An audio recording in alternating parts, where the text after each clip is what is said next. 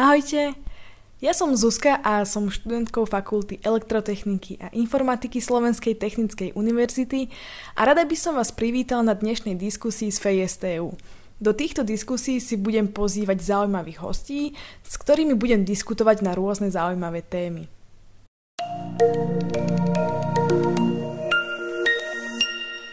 Ahojte, teším sa, že vás môžem privítať pri dnešnom okrúhlom desiatom podcaste, ktorý nahrávame v rámci diskusí z ef e es té ú. A teda témou dnešnej diskusie, ako ste si už asi aj mohli všimnúť v názve tejto časti, bude etické hackovanie. Um, ak neviete, čo to znamená, to nevadí. Všetko nám to vysvetlí dnešný hosť, Martin Orem, ktorý je sám etickým hackerom a taktiež je absolventom Fakulty elektrotechniky a informatiky es té ú. Ahoj Martin, vítaj. Ahoj, ďakujem za pozvanie. A taktiež zdravím a vítam tu aj Petra Mikuloviča, tajomníka fakulty, ktorý je teda už dlhší čas mojím spolumoderátorom tohto podcastu. Ahoj. Ahoj, no asi sa patrí, keď to je už taký ten okrúhlý desiatý podcast, predstaviť aj foundera našich Clubhouse podcastov Zuzku Záňovú. Takže vítaj Zuzka aj ty. Ďakujem. No tak teda, ako som už spomínala, témou dnešnej diskusie bude teda primárne etické hackovanie, ale, ale ešte možno predtým, ako začneme túto tému rozoberať tak, tak podrobnejšie, tak ja mám na Martina aj také osobnejšie otázky, pretože ja som ťa trošku postolkovala v í í es a teda zistila som, že si, že si pomerne čerstvým absolventom fejky, konkrétne myslím, že si končil v dvetisíc šestnásť. No ja by som to už nenazval čerstvý, ale áno, myslím, že to bolo v dvetisíc šestnásť. Tak relatívne akože takým čerstvejším. Tak asi teda môžeš mať o, tie spomienky také čerstvejšie. Tak asi to je ma, taká moja prvá otázka, že ako si pamätáš na štúdium na ef e í? Uf, uh, pamätám si ako keby na veľa udalostí a, a veľa vecí, ktoré sa počas školy stali. Uh, neviem, či som úplne ten najhodnejší absolvent uh, na to, akože do tohto podcastu, nakoľko ja som už v prvom ročníku bol taký nejaký mm, veľmi živý a už v prvom ročníku sa mi podarilo v podstate to, že ma vyhodili z prednášky a, a následne aj to, že som bol na nejakej a komisii, kde som použil počas programovania nejakú funkciu a niekto iný to použil a tak som a už teraz pánovi profesorovi Zajacovi vysvetľoval, že áno, ja som to skutočne spravil a toto bol nejakým spôsobom môj začiatok. A ako keby teraz mi to znie tak v retrospektíve vtipne, nakoľko nakoniec som skončil s diplomovkou UNHO, za ktorú som dostal, tuším, aj pochválny list dekana alebo niečo také, lebo bola kvázi výskumná. A tak ako keby to od začiatku, ako keby som sa zžíval s tou školou, až potom to prešlo do tých ďalších ročníkov, kde sme sa ako keby aj s profesormi, aj s tými prednášajúcimi oveľa lepšie spoznali a ako keby sme už reálne začali. Vlastne v podstate možno mm, nad, budem nadväzovať na tú tému, o, ktorom, o ktorej ste sa bavili minulý podcast, kde s pánom profesorom Grošekom ste rozoberali niečo o bezpečnosti o, šifier, šifrátorov a kvantových počítačoch, tak v podstate ako keby ja som bol o, v rámci ich projektov zaradený ako keby v tom výskume a podarilo sa mi neskôr ísť aj na nejaké uh, stáže, respektíve to boli nejaké workshopy uh, do Bergenu, do Norska, takže to, čo v podstate oni rozprávali, tak všetko to je, môžem potvrdiť a ako keby mám veľa dobrých spomienok. Samozrejme, na druhú stranu tam boli aj nejaké ako keby také zádrhely, alebo ako by som to nazval, kde niektorí profesori, najmä ako keby z externých univerzít, ktorí došli prednášať, tak si nie úplne dobre vykonávali svoju prácu a ako keby to boli také veci, ktoré by sa dali zlepšiť a ono to potom aj nejakým spôsobom nabralo spád, keďže my sme dávali na neho nejakým spôsobom odozvu a potom sa to takisto riešilo, takže ako keby škola vychádzala v ústretí aj tomu, že ak sa niečo takéto stalo, tak boli tam nejaké reakcie. A akože spomenul som už veľa vecí, tak... No ja by som, ja by som práve že rád povedal, že tá komisia, kde si skončil než prvého ročníku, čo je teda obdivuhodné, sa volá disciplinárna komisia. Áno, áno. A, a akože tak potom hneď otázka na telo, že hneď na úvod, že keď sme založili webovú stránku pre športovcov na ef es té ú, tak nám niekto hackol. Akože bolo to také ah. etické hacknutie, hej, že, že nič tam nepokázil ten dotyčný, len veľkého smajlika nám dal dostať. Nebol si to náhodou? To nie, toto som nebol ja, ale boli aj takéto incidenty. Ja som najmä riešil jeden z podobných incidentov, keď bola zraniteľnosť, ona bola vtedy tak celkom známa, volala sa Heartbleed a vy ste ako keby dokázali čítať zo serveru, poslali ste tam nejakú požiadavku a on vydumpoval alebo poslal naspäť, že chcem takúto požiadavku o takejto veľkosti a poslali ste tam nejaký menší, nejaký menší objem dát a on mal ich iba vrátiť naspäť, len on ich vrátil naspäť a plus ešte kus pamäte. A v tom kuse pamäti sa nachádzali aj hesla. Napríklad to sa konkrétne jednalo o a, portál Ubytovanie STUBA, kde bolo prihlásených strašne veľa ľudí a tie isté prihlasovacie údaje boli aj do í í esu. Tak som rýchlo utekal za profesormi ukázať im, že OK, že tak, tak to vyzerá ten exploit, čo, čo sa k niečomu dostaneme, že čo je to ten vlastne exploit, že to bol nejaký, nejaký kód, ktorý zneužíval tú danú zraniteľnosť a že toto sa mi podarilo prečítať a že treba to rýchlo opraviť, lebo inak to môže niekto čítať a bude zle. A tak sa to potom riešilo nejakým spôsobom, ale konkrétne tento prípad to nebolo. Ako keby vždy som, to už v podstate odvtedy som mal nejaký taký dobrý úmysel, že pomáhať, že ako keby aj tie ofenzívne techniky by sa mali používať v prospech, ako keby ľudí nie, nie proti ním. Takže ty si vlastne už počas školy bol etickým hackerom. To bola vlastne moja ďalšia otázka, že ako si sa dostal k tejto profesii, že ju budeš robiť. Ja teda predpokladám, ako si hovoril, že si vlastne robil diplomovku, takže ty si vlastne vyštudoval bezpečnosť na cé é ká však? Áno, uh, vyštudoval som bezpečnosť informačných systémov, uh, kvázi bezpečnosti, uh, vy si v podstate na ef é ká to je tak, že tuším v druháku, na aplikovanej informatike si vyberáte ten svoj kvázi odbor ďalší a bol tam nejaké modelovanie, simulácie odolnostných systémov, potom bezpečnosť a potom nejaká tretia vec, ktorá neskôr zanikla, to bola nejaké í té v riadení alebo niečo také. A už v podstate vtedy som sa rozhodol pre bezpečnosť a ako keby už vtedy som nejakým spôsobom sa tomu venoval.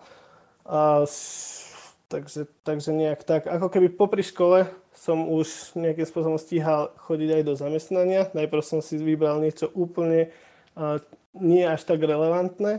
Uh, ono to bolo kvázi nejaký ako keby technický support, ale v podstate na linke, že skúsili ste to vypnúť, zapnúť kvázi, ale ako keby že routere a takéto nejaké home device. Neskôr to bolo pre nejakých klientských zákazníkov a to som zobral najmä preto, že som sa chcel nejakým spôsobom naučiť komunikovať, lebo dovtedy mi to bolo veľmi cudzie. A tak to bolo pár mesiacov. A pomohlo? Pomohlo, že také... Myslím, niečo, že nie. Také... Doteraz, doteraz vždycky pred kolom čakal na poslednú minútu, že už musím fakt. No tak... akože... Myšlienka za tým bola, ale nakoniec tá realizácia asi nebola až taká dobrá. A potom som robil nejakého sysadmina, čo je, že staral som sa v spoločnosti, ktorá mala na Slovensku nejakú pobočku, to bola nejaká americká spoločnosť a staral som sa o ich Windows prostredie, nejak som tam nastavoval a už tam som ako keby uh, komunikoval s mojim nadriadeným, že chcem riešiť nejakú bezpečnosť, poďme takto nastaviť tie siete, poďme robiť toto, tu sú nejaké aplikácie, ktoré sú zraniteľné, poďme ich skúsiť opraviť a tak.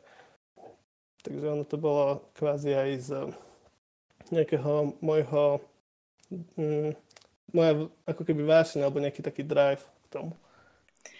A keď si, keď si vlastne doštudoval, keď si bol absolventom, tak sa niekde tiež zamestnal, alebo si žel hneď podnikať, keď si vedel, že čo teda chceš? Nie, nie. Akože z tejto, z tejto firmy som potom išiel do ďalšej, ktorá sa venovala už tej aplikačnej bezpečnosti. To je v podstate to, čomu sa venujem doteraz. A tam som sa veľa naučil od mojich kolegov, ktorí už boli ako keby veteráni, viac menej v tej bezpečnosti, dá sa to tak povedať, že ako keby mali desať a viac rokov skúseností. Aj keď to bol strašne malý tím, že tá firma sa v tom čase len rozbiehala, ale zapájali ma priamo do projektov a fakt som sa tam veľa naučil. Avšak prišiel čas, kedy som si povedal, že treba sa niekam posunúť. Ja som vždycky mal tak okrem tých prvých, tak neskôr som mal také jeden a pol ročné cykly, že kde som si povedal, že OK, tu som sa už naučil dosť, že nejak ďalej sa neposúvam. A tak som išiel do jednej veľkej známej spoločnosti, ktorá sa venuje vývoju antivírového soft- softvéru na Slovensku. To je asi, asi iba jedna. A tam som strávil, tam som takisto sa venoval tejto ofenzívnej bezpečnosti alebo aplikačnej bezpečnosti.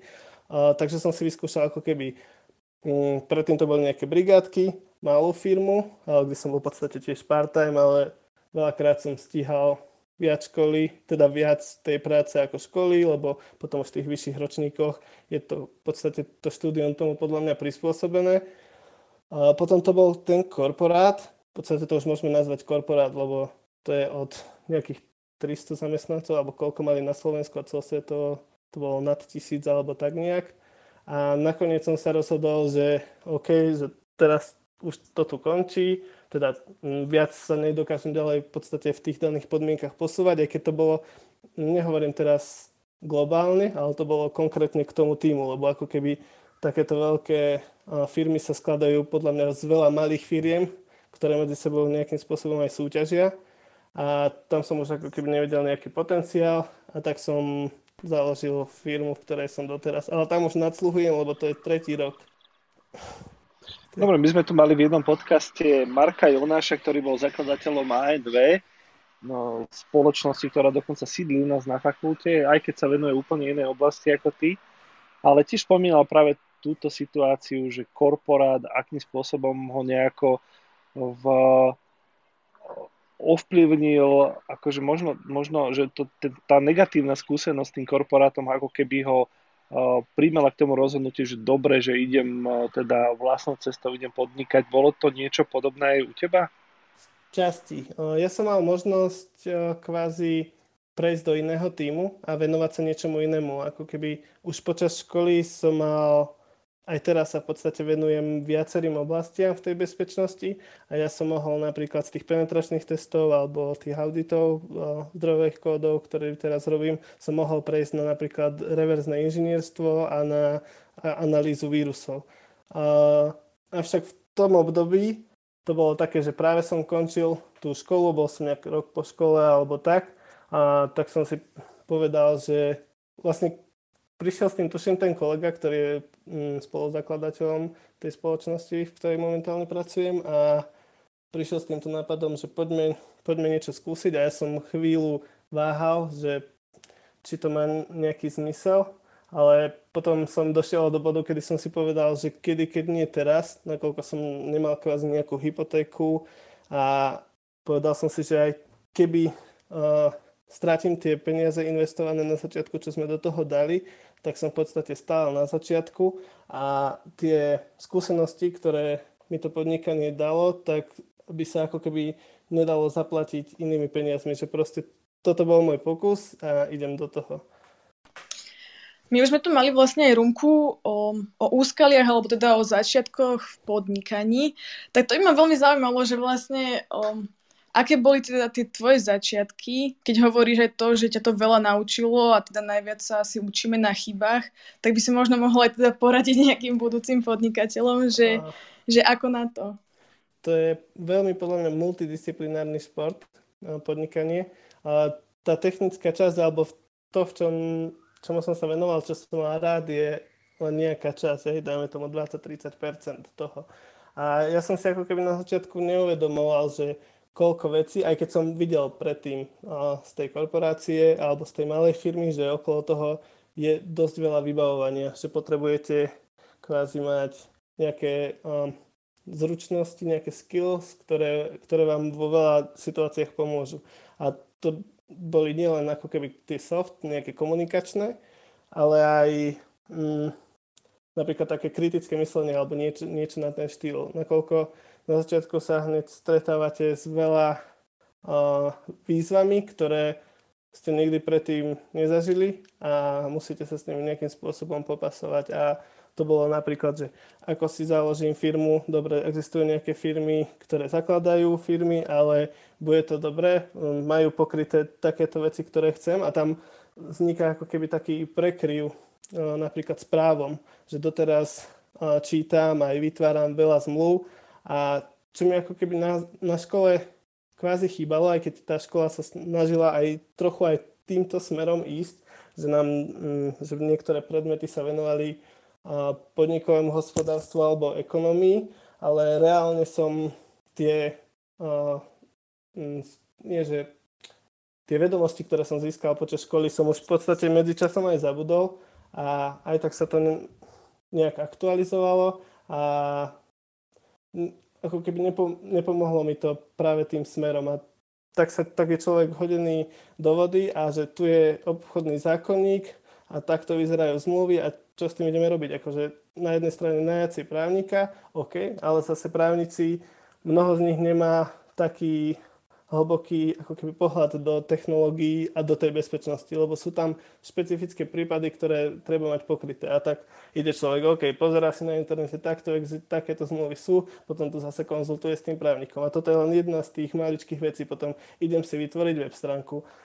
Dobre, dám si to spraviť firme, pozerám sa po nejakých veľmi ako keby renovovaných firmách, dám si spraviť takej firme a ona vám v podstate za dva mesiace nedokáže dodať nič poriadne, aj keď je to všetko zazmluvnené a keďže ste malá firma, tak proti nejakej takejto veľkej až tak toho veľa nezmôžete a tak je to ako keby tá situácia je taká potom, že ohľadne tej komunikácie zasa všetko dohadovať a tak, že ako keby na malú firmu si tie väčšie firmy kvázi môžu dovolovať a veľmi si treba dávať potom pozor, že aj na referencie, na tie dané spoločnosti a aj, tak, aj z tých referencií to kvázi nemusí vždycky výjsť podľa vašich predstav. Takže, takže...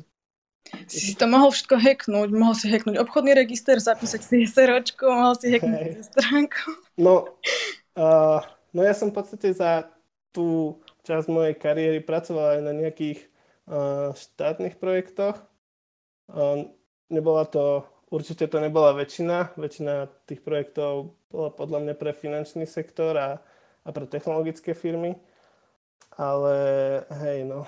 Ale ako keby to je veľmi tenká, tenká hranica tam a my sme sa vždycky skôr snažili aj štátu pomáhať. Napríklad môžem uviesť konkrétny príklad, keď sme ako spoločnosť uh, nahlásili zraniteľnosti v tom softveri, ktorý používaš na podpisovanie é í dé.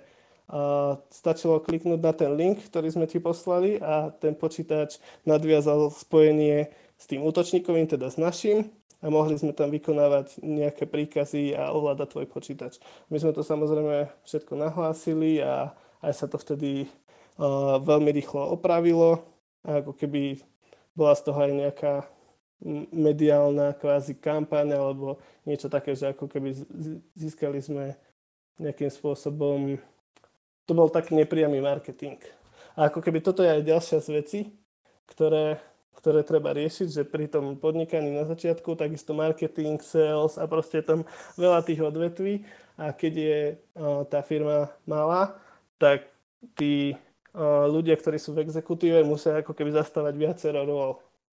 Mm-hmm, úplne, úplne ti rozumiem, ale teda poďme už asi ďalej od toho podnikania, poďme sa venovať tomu etickému hackingu, lebo som si teraz uvedomila, že už sa rozprávame pätnásť minút a ešte nezaznela taká nejaká definícia, že kto vlastne si, keď si etický hacker. Asi to už každý vedel nejak odvodiť z toho, čo si rozprával doteraz, ale tak mohol by si to nejak zhrnúť, že ako sa odlišuješ od klasického? No, ja by som sa možno pozastavil pri, práve pri tomto pojme. Uh, pre mňa etický hacker... Už je to nejakým spôsobom zaužívané uh, v médiách alebo proste niekde sa s tým stretne človek kvázi už v tejto dobe pomerne bežne, uh, ale ja tam stále nevidím ten aspekt etického. Nakoľko v minulosti vznikla nejaká stigma alebo niečo také ohľadne toho pojmu hacker, ktorý mal zápornú konotáciu zvyča a ľudia sa to snažili opraviť tým, že OK, že my sme tiež tí hackeri, ale dobrí, tak tam dáme nejaký prílastok etický. Ale v skutočnosti nás, ako keby, čo je naša hlavná úloha, je, že hľadáme nejakým spôsobom m, slabé miesta, zraniteľnosti, alebo nejaké uh, no v podstate zraniteľnosti predtým, ako to nájdú reálni útočníci. Ale tí zákazníci nám reálne za to platia. To znamená, že nevždy to je iba z toho, z tej etickej stránky, že nevždy to robíme len preto, že chceme pomôcť, ale v podstate my za to dostávame rovnako zaplatené, ako keby je to nejaký bežný job. To znamená, že ten aspekt toho etického mi tam chýba, ale je to nejaký, ja by som to skôr nazval bezpečnostný inžinier, ktorý sa venuje bezpečnosti aplikačnej, alebo sieťovej, alebo akejkoľvek inej.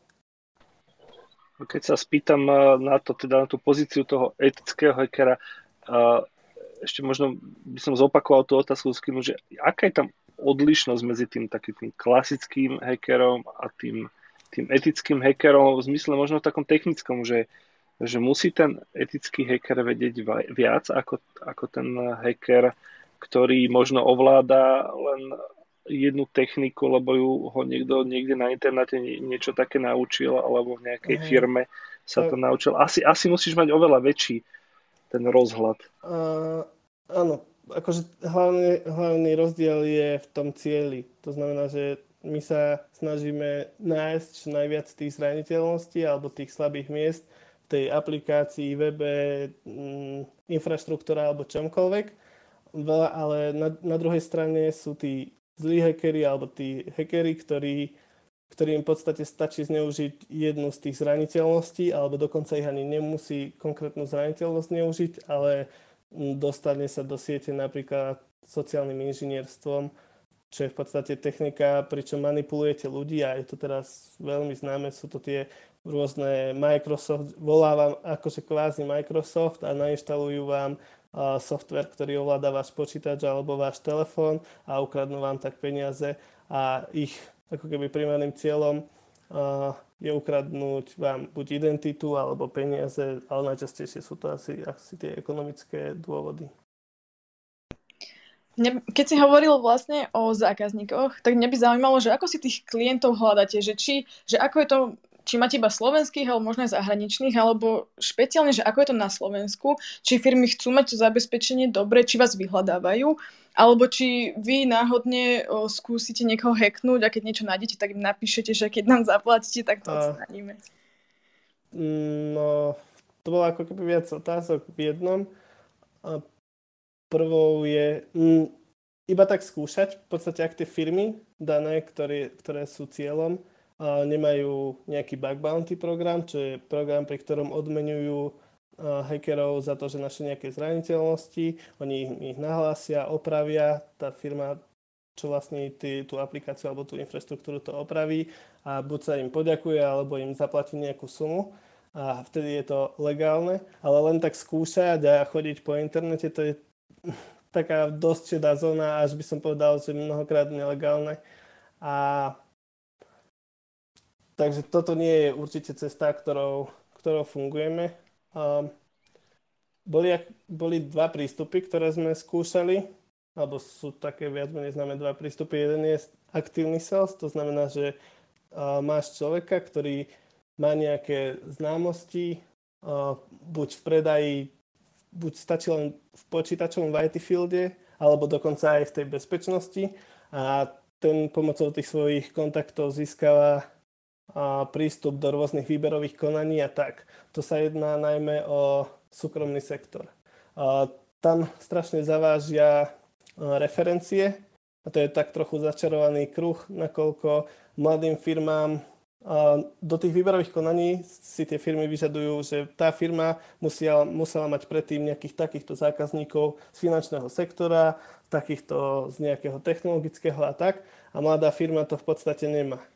A takže sa nedostane na tie projekty, takže nedostane ďalšie referencie a to je znova začarovaný kruh. A takže čo sme, my sme ako keby bola, čo bola naša cesta, tak tí zákazníci, ktorí, čo som v podstate začal už niekedy, kedy to bolo nejakých šesť sedem rokov dozadu, čo som sa začal venovať bezpečnosti, tak mm, cestou som si vybudoval nejakú sieť známosti a z tých známostí vznikli takéto opportunity alebo takéto príležitosti, do ktorých sme sa zapájali a potom to bolo všelijak, že sme ako keby na začiatku povedali, že OK, niečo bude lacnejšie a potom to bude za plnú sumu a tak sme získavali tie prvotné referencie. A ja, by, toho, ja by som no... možno, ja by som tak, takú, takú zaujímavú vec povedal, že o šedej zóne a o, možno taká filozofická otázka, že mne, mne to začína trošku pripomínať taký ten svet o, silových zložiek, bezpečnosti, vojska. Ono to má veľmi blízko. A... No, lebo, lebo vieš, že, že si zober, že Spíšak volá, kedy sa ho pýtali, ten bývalý policajný prezident sa ho pýtali, že, že koľko si myslí, že je tých policajtov skorumpovaných. Na konci dňa on povedal, že väčšina, čo je tak akože hrozivé, samozrejme, neviem, ako je to dnes, ale za jeho čas mafiánskych tomu verím, ale že či teda poznáš nejakého etického hackera, ktorý nejakým spôsobom predsupítal na druhú stranu, alebo možno aj opačne, ako vo filmoch. Teraz je trošku fantazírujem, ale mám rád takéto hackerské filmy všelijaké. Že... Tak odporúčam či... Hackers, uh, taký starý, strašne starý, neviem z koľkého roku. OK. Ďakujem za tip filmový. Pozriem si to.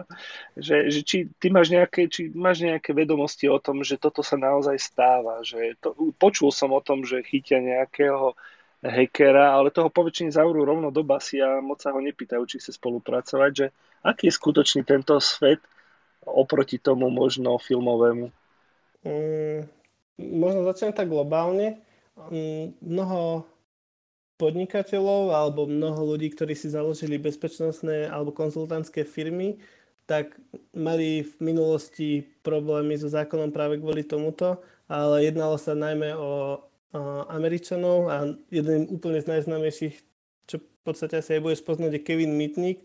On bol a, kvôli viacerým prípadom a on použil najmä tie techniky sociálneho inžinierstva, tú manipuláciu ľudí, že on až tak technický človek nebol, ale pomocou tohto sa vedel dostať do rôznych systémov a jeho nakoniec zavreli.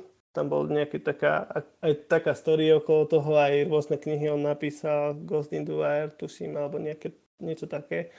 A následne ako vyšiel z basy, tak si založil firmu, ktorá sa venuje bezpečnosti a venuje sa práve tomu sociálnemu inžinierstvu. A nie je to len jeden prípad, je ako keby tých ľudí takto viac, ale sú to uh, kvázi tie medializované prípady.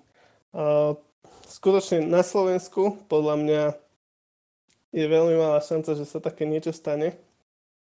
Um, aspoň nemám... Stane akože medializuje alebo hackne? Uh, takto.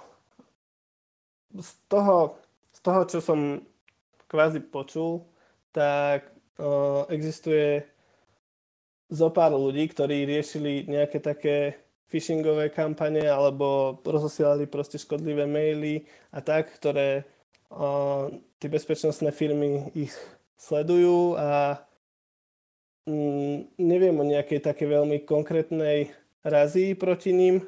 Uh, myslím, že odozdávali sa nejaké informácie orgánom činom v trestnom konaní, teda policajtom, ohľadne m, tých ľudí konkrétnych, ktorí vykonávajú proste tie phishingy, ale nemám m, zdroja, alebo neviem si overiť, že čo sa s nimi potom neskôr stalo.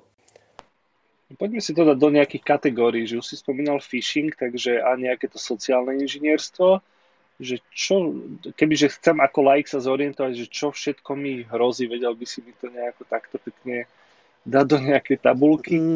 No, uh, to je podľa mňa veľmi ťažké. Mm, záleží podľa mňa, ako je veľmi je ten človek uh, profilovaný. To znamená, že akú veľkú hodnotu má pre nejakého útočníka. Ak sa jedná o nejaké masové kampane, čo som rozprával predtým, že sú nejaké buď ransomwary, takisto sú v poslednom čase uh, veľmi... populárne, ktoré robia vlastne to, že vám zašifrujú počítač, že rozbalíte si prílohu, tá vám zašifruje váš počítač server a šíri sa to v sieti a toto sa môže stať veľmi ľahko hocikomu. A keď nemáte tie zálohy, tak je veľký problém sa dostať k, takýmto, k tým dátam naspäť. To je ako keby z tých, alebo v podstate toto, potom ten phishing je taký, alebo už aj teraz sa to volá tuším vishing, čo znamená, že vám volajú tí Microsoft zväčša. Sú to nejakí ľudia z Indie, a už existujú aj nejaké dokumenty o tom, že ako ich sledovali naspäť tých, ktorí inštalovali tie softvery, ktoré ovládajú telefóny alebo tie počítače napadnuté, a tak ich pátrali a zisťovali, že to sú vlastne nejaké, oni žijú viac menej, to je ich ako keby denná robota, že oni tak zarábajú. A ja viem o konkrétne, nie, tuším, dvoch alebo troch prípadoch, kde sa im takto podarilo už na Slovensku. Oni sa bavia takou lámanou angličtinou, ale podarilo sa im ukradnúť sedemsto, osemsto a sedemsto eur, tuším. Uh, niekto si to nainštaloval, povedal, že áno, že máte pokazený počítač, má, dobre, teraz si potrebujete nainštalovať toto, OK, a teraz musíte spraviť takúto platbu, ale došiel vám kredit, musíte zaplatiť viac, nainštalovali ten software na ovládanie, to bol konkrétne tuším TeamViewer, a do toho telefónu, a stadiaľ si ukradli ten druhý faktor, čo bola es em eska na potvrdenie platby, a vykonali tú, tú platbu. To znamená, že toto je veľmi uh, také útoky, ktoré sú nasudzované masovo. Potom sú tu útoky, ktoré sú cielené, a tie sa používajú napríklad na, v nejakých iných režimoch, diktátorských napríklad, proti, proti disidentom. A tam to môže byť tiež kvázi masového charakteru, čo bol napríklad prípad v Číne. A tam je menšina, ktorá, ktorí sa volajú Ujguri. A to sú, tuším, oni sú nejak islámisti alebo niečo také, a mainlandu sa to asi veľmi nepáčilo, a že akým spôsobom tam žijú, a tak uh, nasadili na, boli tam v podstate uh, územia, v ktorých oni žili, a na uh, tieto stanice, ktoré vysielajú signál, na tie bé té esky, aj tam rozposlali uh, rôzne takéto maily. A tieto maily v podstate robili to, že vás prilákali na nejakú stránku, a na tej stránke bol exploit. A ten exploit uh, zneužíval zero-day zraniteľnosť, to znamená, že zraniteľnosť, o ktorej nikto predtým iný nevedel, a podarilo sa im pomocou toho exploitu dostať do vášho prehliadača v telefóne. Vy ste nevedeli, iba to tak prebliklo, a ten prehliadač sa zavrel, nič iné, žiadne iné známky to nevykazovalo, toho, že by bol ten telefón kompromitovaný, a to bolo konkrétne uh, iPhony s uh, najnovším updateom. Hej, že akože úplne vyupdatované, a napadol ten uh, kvázi ten prehliadač. On je v takom mechanizme, ktorý sa volá sandbox, aby ste nevedeli hneď útočiť priamo na operačný systém, lebo ten má vysoké práva. Z toho prehliadača sa dostali do toho operačného systému, a odtiaľ vyberali, pokiaľ si pamätám, kontakty, správy, lokáciu a všetky, všetky správy, ktoré sa nachádzali v messengeroch, akože WhatsApp, Signál, Telegram a tak ďalej. Takže to bolo ako keby prvýkrát tak mediálne známe, že bola použitá nejak, boli použití niekoľko týchto zraniteľností, akože boli tam aj také, čo už boli známe pre tých, ktorí nemali úplne aktuálne iPhony. A tak to bolo nasadené. A toto je veľmi, veľmi nebezpečné. A používa sa to aj proti uh, jednotlivcom. Uh, to znamená, že dostanete... Typicky ďalším prípadom bol, uh, volá sa to, to bolo exploit od firmy en es o, uh, ktorý zachytila nejaká bezpečnostná firma. Uh, tí majú bezpečnostné firmy kvázi... inštalujú nejaký softvér alebo antivírus alebo niečo do vášho telefónu, ktorý im odosiela nejaké metadáta, podľa ktorých vedia oni indikovať, že OK, tu sa stalo niečo zlé, poďme to riešiť. A následne, keď prešetrujú ten device, to zariadenie, tak zistia, že bola použitá takáto zraniteľnosť. Akože ten, ten proces je veľmi komplikovaný, ale ako dajú sa nájsť aj reporty, také paper o tom, že Uh, ako boli tieto zraniteľnosti pospájané, čo sa vlastne stalo. A takto to bolo uh, použité proti, volal sa to milión dolár disident, lebo v podstate, ak chcete uh, takýto exploit zohnať, tak musíte, je to nejakým spôsobom regulované, uh, sú na to zákony, záleží potom, že s akou krajinou sa rozprávate, a prídete tam a poviete, že OK, chcem niečo takéto na iPhone, tak vtedy sa rozprávalo, že to má trhovú hodnotu jeden milión dolárov. Teraz by to malo mať, tuším, to bolo okolo dvoch, ale to kolíše. Niekedy je, drahší, niekedy je drahšia tá reťaz tých zraniteľností, ten exploit chain na Android, niekedy je to na iOS, veľmi záleží. Ale podľa toho sa nedá veľmi povedať, že či je bezpečnejší Android alebo iOS. To je skôr o tom, že tie vlády, aký majú záujem o, o ten daný o exploit chain, že či to vedia použiť a či je to pre nich nejakým spôsobom rentabilné. A tento konkrétny prípad, o ktorom vám rozprávam, sa volal milión dolár dissident, teda, že to bol kvázi človek, ktorému, to bol nejaký novinár, ktorý dostal es em esku o tom, že v tejto väznici sa nachádzajú zajaci takí a takí, treba to riešiť, tu je linka, na, ktorú, na ktorej uvidíte ďalšie fotky. A ako keby, ako náhle klikol, ako náhle by klikol na tú linku, tak to zariadenie by bolo kompromitované a znova by odosielalo všetko. Akože môže získať aj nejakým spôsobom persistenciu. Hovorí, že, ten... že ako náhle by klikol, či ho nadchodníc na tom neklikol. On na tom neklikol a odoslal to do bezpečnostnej spoločnosti, ktorá okay. na to klikla, ale v kontrolovanom prostredí. A zistila, okay. že čo vlastne... To je veľmi zaujímavé, je... čiže toto, toto je vlastne, tento novinár nám ako keby zároveň povedal tú cestu, že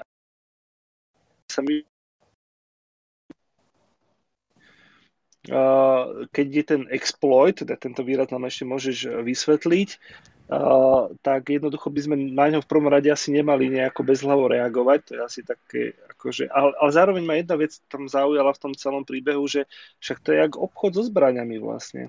Že... Niektoré štáty to, pokiaľ viem, regulujú podobne ako zbrane. Uh, nie som si úplne istý, ako je to v momentálnom stave v ú es á, alebo tam kedysi bola dokonca aj kryptografia považovaná uh, za zbraň. To znamená, že to, čo ste sa rozprávali kvázi v minulom podcaste, tak to všetko by bolo ilegálne v tom čase. Ale ako keby ako sa časom vyvíjalo aj to právo, tak tak sa prispôsobovalo tomuto a v Európe tuším, že platí nejaká vasenárska dohoda alebo niečo také o exporte a keď chcete nejakým spôsobom dealovať toto, tak musíte, mali by ste sa, alebo teda musíte podľa zákonov uh, sa riadiť tými exportnými pravidlami. Tomu, ten, to právo to nejakým spôsobom chce reflektovať. Na Slovensku vôbec netuším, uh, takéto niečo sa veľmi málo rieši a ak sa rieši, tak podľa mňa bezpečnostná zložka, ale to je môj osobný názor, skôr nakupujú už také riešenia, ktoré majú v sebe nejaké takéto zrani- uh, exploit chainy a tie používajú masovo, ale nemyslím si, že by mali niečo také, čo by bolo uh, použiteľné nejak veľmi masovo alebo na nejaké najnovšie iPhony alebo uh, tie lode, vlajkové lode od Androidu, ktoré majú tú bezpečnosť už na veľmi vysokej úrovni. Ja by som sa možno spýtal ešte k tomuto, že poď nám ešte hlbšie vysvetliť ten výraz exploit. Viackrát si ho spomenul, že, že čo to je to niečo, čo si dokáže vytvoriť priemerný zručný hacker, alebo to je naozaj už nejaká zbraň, ktorá je sofistikovanejšia a zďaleka to nie je také jednoduché vytvoriť takýto škodlivý kód. No, to je, ten kód môže byť škodlivý, ale aj nemusí. Exploit je v podstate kód, ktorý manipuluje s tým nejakým systémom, že je to váš skript alebo niečo, čo si napíšete. Môže to mať niekedy dokonca iba pár riadkov, niekedy to môže byť veľmi komplexný softvér a s ním, s týmto s týmto skriptom alebo s týmto programom manipulujete s tým systémom, na ktorý mierite, na ten target a pomocou neho zneužívate tie zraniteľnosti. Najskôr teda proces je taký, že potrebujete nájsť nejakú zraniteľnosť, ktorú viete exploitovať, viete ju zneužiť. A tá zraniteľnosť sa potom hľadá rôznymi metodami a tam toto je aj také, že toto nie je úplne oblasť, čo sa učí v škole, aj keď sú niektoré špecializované uh, skôr také pé há dé programy, ktoré sa vedia tomu venovať, ale vyhľadávanie zraniteľnosti je ako keby otvorená, otvorený field v bezpečnosti a sú to nejakým spôsobom dynamická analýza alebo fuzzing. To sú v podstate veľmi už technické výrazy, ale existuje veľa spôsobov, ako hľadať tie zraniteľnosti. Môže to byť nejakým ručne, že začnete pozerať, uh, dostanete nejaký program a začnete, že OK, že čo ten program robí, tak iba sa najprv rozkúkate a potom si ho hodíte napríklad do nejakého disassemblera, čo, uh, ktorý vám to uh, disassembluje na strojový kód, ktorý je popísaný assemblerom a ten assembler čítate a ako keby ten software by mal mať nejaké bezpečnostné požiadavky. To znamená, že nemalo by sa dostať nemalo by sa dať dostať k týmto a k týmto dátam alebo k týmto a k týmto príkazom. Ak, ak, je, ak sa to stane, tak je to problém, ten systém je napadnutý a proti tomu sa má ten software brániť. A ak je tam nejaká taká chyba, ktorú vie ten, ktorú vie, o ktorej vie ten útočník, ak ju vie nejakým spôsobom nájsť, tak to je tá zraniteľnosť.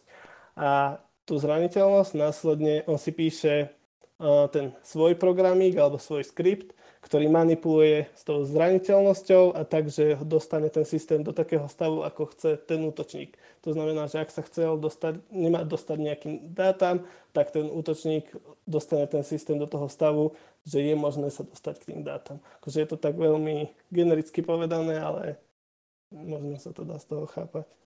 A ty už si pre nejakého klienta hľadal takto zraniteľnosti aj ručne? Alebo to nerobíte? Uh, záleží. Vytvárali sme uh, tieto aj exploity sa dávajú používať pri uh, cvičeniach, ktoré sú, ktoré sa nazývajú uh, red team, blue team cvičenia a medzi sebou tieto týmy. Uh, spoločnosti si vytvárajú bezpečnostné týmy, ktoré reagujú na rôzne incidenty, že sa niečo tam stalo a ľudia to riešia.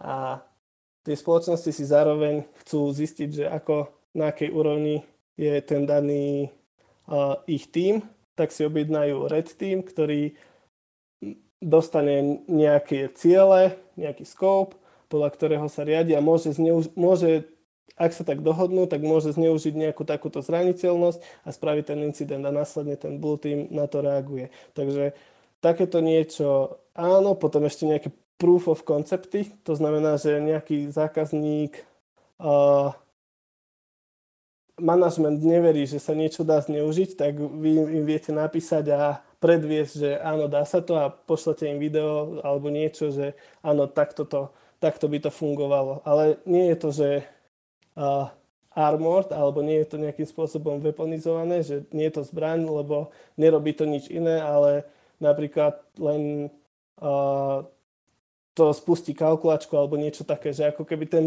proof of concept uh, potvrdzuje, že či sa tá zraniteľnosť dá alebo nedá zneužiť. Ale ako keby, že ako keby žiadny dealing s exploitmi alebo niečo, tak to je jasné, že nie.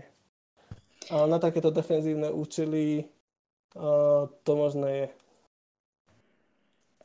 No a ty si vlastne rozprával, že tá zraniteľnosť sa teda dá hľadať rôznymi, um, rôznymi metodami, takže si hovoril o exploite, potom že ručne. A ešte teraz mám otvorenú vašu stránku, a každý, neviem koľkatý pojem, obsahuje spojenie penetračný test. Tak to by ma veľmi zaujímalo, že čo toto vlastne je. Že či je to nejaký ten spôsob, alebo teda tá metóda hľadania zraniteľnosti, alebo to nejaký report, alebo... No, penetračný test je v podstate služba, ktorú si objednávajú zákazníci najčastejšie. A to je... Počas penetračného testu hľadáte čo najviac zraniteľností v tom danom, v tej danej aplikácii, v tom danom webe, čomkoľvek a typicky to trvá tak od týždňa do troch, štyroch, záleží ako je to veľmi komplexný systém. A počas toho vyhľadávate tie zraniteľnosti rôznymi metodami, sú to nejaké, nejakým spôsobom statické a dynamické. Uh, statické zahrňajú to, že máte napríklad zdrojový kód k tej stránke alebo zdrojový kód k tej aplikácii a prezeráte si ten zdrojový kód a že OK, tu je pravdepodobne nejaká chyba a potom si ju overíte. Môžete si napísať ten proof of concept alebo môžeme to nazvať aj exploit, ale nie, nie je to viac. Skôr proof of concept, ktorý uh, zákazníkovi potom neskôr dáte. Ako keby snažíte sa nájsť čo najviac týchto zraniteľností, dosiahnuť nejaký, to voláme, že coverage, že sme si nejakým spôsobom istí, že by tam už nemali žiadne iné zraniteľnosti byť, aj keď nikdy toto neviete zaručiť, nakoľko bezpečnosť sa vyvíja každý deň a v podstate aj zajtra môžu prísť niektoré útoky, o ktorých sme predtým nikdy nevideli, nevedeli a včera to nebolo zraniteľné a dnes to už môže byť, takže je to skôr o minimalizácii rizika. Počas toho penetračného testu nájdete tie findingy, čo sú zraniteľnosti alebo môžeme to nazvať zraniteľnosti, ktoré tie penetračné testy sa opierajú o nejaké metodológie a tie zraniteľnosti môžu byť zaradené do rôznych kategórií. A v týchto kategóriách sa nachádzajú, OK, našli sme takúto zraniteľnosť, uh, tu sme ju našli, následne je tam popísaný nejaký dopad, že pomocou tejto zraniteľnosti dokáže útočník toto a toto. Potom je tam odporúčanie, uh, že ak si to chcete opraviť, čo odporúčame, tak musíte spraviť toto, toto, toto, alebo toto, toto. A, a takisto je to aj sprioritizované, to znamená, že z nášho pohľadu, ako keby z toho technického pohľadu, vieme povedať, že táto vec je podľa nás závažnejšia ako táto a my k tomu priraďujeme risk. A ten risk sa počíta rôznymi spôsobmi. A my používame taký asi najviac zaužívaný, ktorý je a, pravdepodobnosť zneužitia, ale to všetko vychádza ako keby z expertných skúseností, že mm, podľa čoho my vieme povedať, že uh, v takejto a takejto podmienke sa môže stať toto a toto a následne je to dopad a že to znamená, že ak to niekto exploituje, že to zneužije, tak čo, ako veľmi zlé to je. A toto keď vynásobíte, tak dostanete nejaký risk, že uh, kritická zraniteľnosť alebo vysoká, stredne vysoká a podľa toho aj tí zákazníci tie zraniteľnosti opravujú. Niekedy sa jedná len o nejaké odporúčania. A na konci toho, tohto procesu, že nájdeme takéto veci, spíšeme to a do nejakého reportu. Ten report má na začiatku summary pre executive management, to znamená, že aby si to vedeli prečítať aj C-level ľudia, to znamená tí manažéri, že o čo sa vlastne jednalo, čo sa tam našlo, aké boli najvážnejšie problémy, čo bolo, my tam doplňame, že čo bolo dobré na to, aby sme reinforceli, alebo na to, aby sme povedali, že OK, že toto používajte ďalej a keď to budete robiť takto aj ďalej, tak to bude super. A potom sú tam stredno- a dlhodobé odporúčania, že ak, ak ešte nainštalujete alebo spravíte toto a toto, toto v nejakom strednodobom horizonte, tak to bude ešte o to viac super. A toto na konci odozdávame zákazníkovi, ten si to, tie zraniteľnosti poopravuje a následne mu to otestujeme znova, lebo niekedy tie fixy alebo tie peče nie sú dobré a tak vieme povedať, že OK, toto sa vám podarilo opraviť len čiastočne a musíte to zmeniť ešte takto. Že ak sme to možno my dobre neodkomunikovali, alebo tá druhá strana to zle pochopila, a, tak sú tam ešte takéto, takýto ping-pong, kým to nie je v takom stave v akceptovateľnom, že takto to môže ísť do nejakého produkčného prostredia a tam to môže žiť svojím životom aj s dátami, aj môžu to ľudia používať bez toho, aby sa báli, že niečo katastrofálne sa stane. A už sa vám stalo, že ste mali takého zákazníka, ktorému ste odovzdali report, kde bol napísané, že jeho bezpečnosť nemá žiadne zraniteľnosti? Že majú dokonalú bezpečnosť? Uh, zvyčajne nie. Uh, opak býva pravdou, ale stalo sa párkrát, že m, tie reporty obsahovali len nízke zraniteľnosti alebo to boli len odporúčania, uh, ako zlepšiť tú bezpečnosť. Že OK, že našli sme takéto správanie, v určitých momentoch to môže byť problematické, ale radšej to spravte takto a to je to odporúčanie, že v momentálne, momentálnej situácii to problém nie je a skôr do budúcnosti tak také boli, ale nebolo ich veľmi veľa. Dobre, povedzme, že si nás teraz dokonale vystrašil a, a ja by som to rozdielil, že na dve kategórie ľudí. Prvý obyčajný človek, ktorý si chráni nejaké súkromné dáta pred nejakým tým phishingom a wishingom a, a podobnými vecami a na druhej strane je nejaká možno začínajúca firma, ktorá naozaj pracuje s nejakými citlivými dátami klientov alebo niečoho podobného, tak možno, že by si nám povedal také, že za, základné kroky, že ako by sa mohol alebo mal správať ten obyčajný človek a, a potom možno aj pre tých podnikateľov, že, že ako prísk, alebo ako zmaximalizovať svoju, svoju bezpečnosť? OK, to sú ako keby dve rozdielne otázky. Tá prvá, čo sa týka súkromných osôb, alebo teda ľudí, um, existuje veľa stránok, kde nájdete také kompletné zoznamy a ja vám akorát môžem povedať, čo ma práve prvé napadá, a to je použitie password manažera alebo nejakého softvéru na ukladanie hesiel. To znamená, aby ste nepoužívali to heslo v každej službe, aby ste nemali rovnaké, lebo veľakrát sa stane, že jedna z tých služieb o to heslo príde, že ho niekto odcudzí a potom vám ukradne aj tie ďalšie účty. Dobre, my sa tu nehráme na reklamu. Povedz takého najlepšieho password manažera, ktorého si všetci nainštalujeme. Hmm. To je znova veľmi ťažká otázka, lebo záleží od platformy. Ja napríklad na macOS používam, tuším, KeePass, alebo KeePass X sa to volá. Existujú rôzne. Podľa mňa, akým spôsobom si vyberať, je, že niektoré z nich mali bohatú históriu zraniteľnosti, a tak takým sa skôr vyhnúť na tej vašej platforme. Uh, tuším, že, tuším, že LastPass mal niekoľko zraniteľností a tak. A skôr si vyberať tak konzervatívne. Ako keby to je, ale ja už som v tom trošku uh, inom leveli paranoje. To znamená, že ja nepoužívam žiadne tie... Uh, rôzne z týchto password manažerov majú doplnky napríklad do Chromu alebo do dačoho ďalšieho, do prehľadača, aký používate, a majú rôzne integrácie. Ale čím viac týchto múdrych funkcií máte, tak tým je väčšie riziko, že niekto zaútočí priamo na ten password manažer. To znamená, že môj je čo najviac hlúpy a zvyčajne, keď sa jedná o nejaké citlivé uh, operácie, tak to prepisujem ako ďateľ, že si otvorím ten jeden KeePass a prepisujem to všetko ručne, také dvadsaťmiestne hesla. Ale uh, v podstate... Podľa mňa aj pre bežných ľudí je akýkoľvek lepší ako žiadny. Môžeme to asi takto zhrnúť. Dobre, takže ja hneď po na tomto našom míte začnem hľadať nejaký uh, uh, KeePass, ktorý by mi mohol pomôcť. A teraz, dobre, som podnikateľ, nejaký startup alebo spin-off, alebo proste začínam mm. a viem, že mám dáta a ten klient je, záleží, že aké dáta je citlivý. Mám.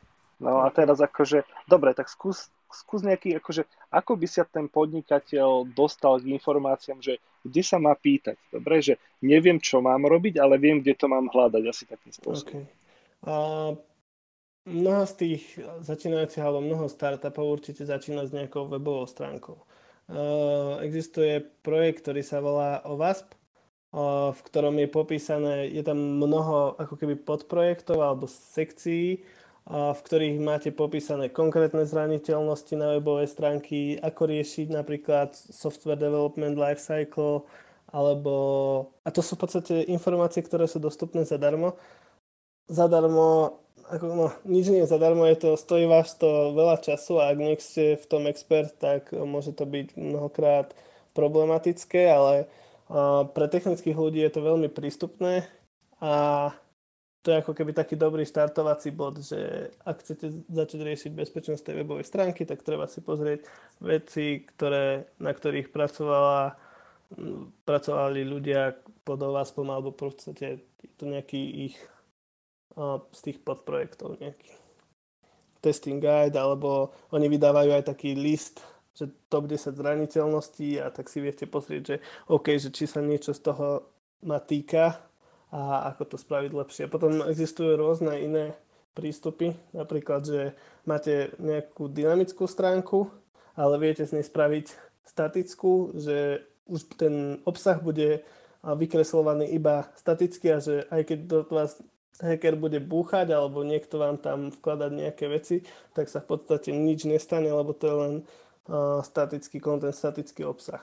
A tých prístupov je tam mnoho, ale ako keby toto je dobrý štart, ale čo sa týka napríklad mm, WordPressy alebo nejaké také známe C M S-ka, tak takisto človek nájde mnoho blogov, niektoré kvalitnejšie, niektoré menej, ktoré sa venujú tomu, že ako si ten uh, systém nastaviť, uh, tak aby bol bezpečnejší. A ako keby veľa tých uh, vecí, ktoré chce človek riešiť, najmä na začiatku, je podľa mňa dosť dobre spísaných na internete a že nie sú to nejakým spôsobom veľmi expertné veci, takže sa k tomu dá dostať. Len to hľadanie býva problematické, že keď človek nevie kde, tak je to problém. Máme ešte posledných päť minút a ja stále pozerám na tú vašu stránku, si to tu googlím.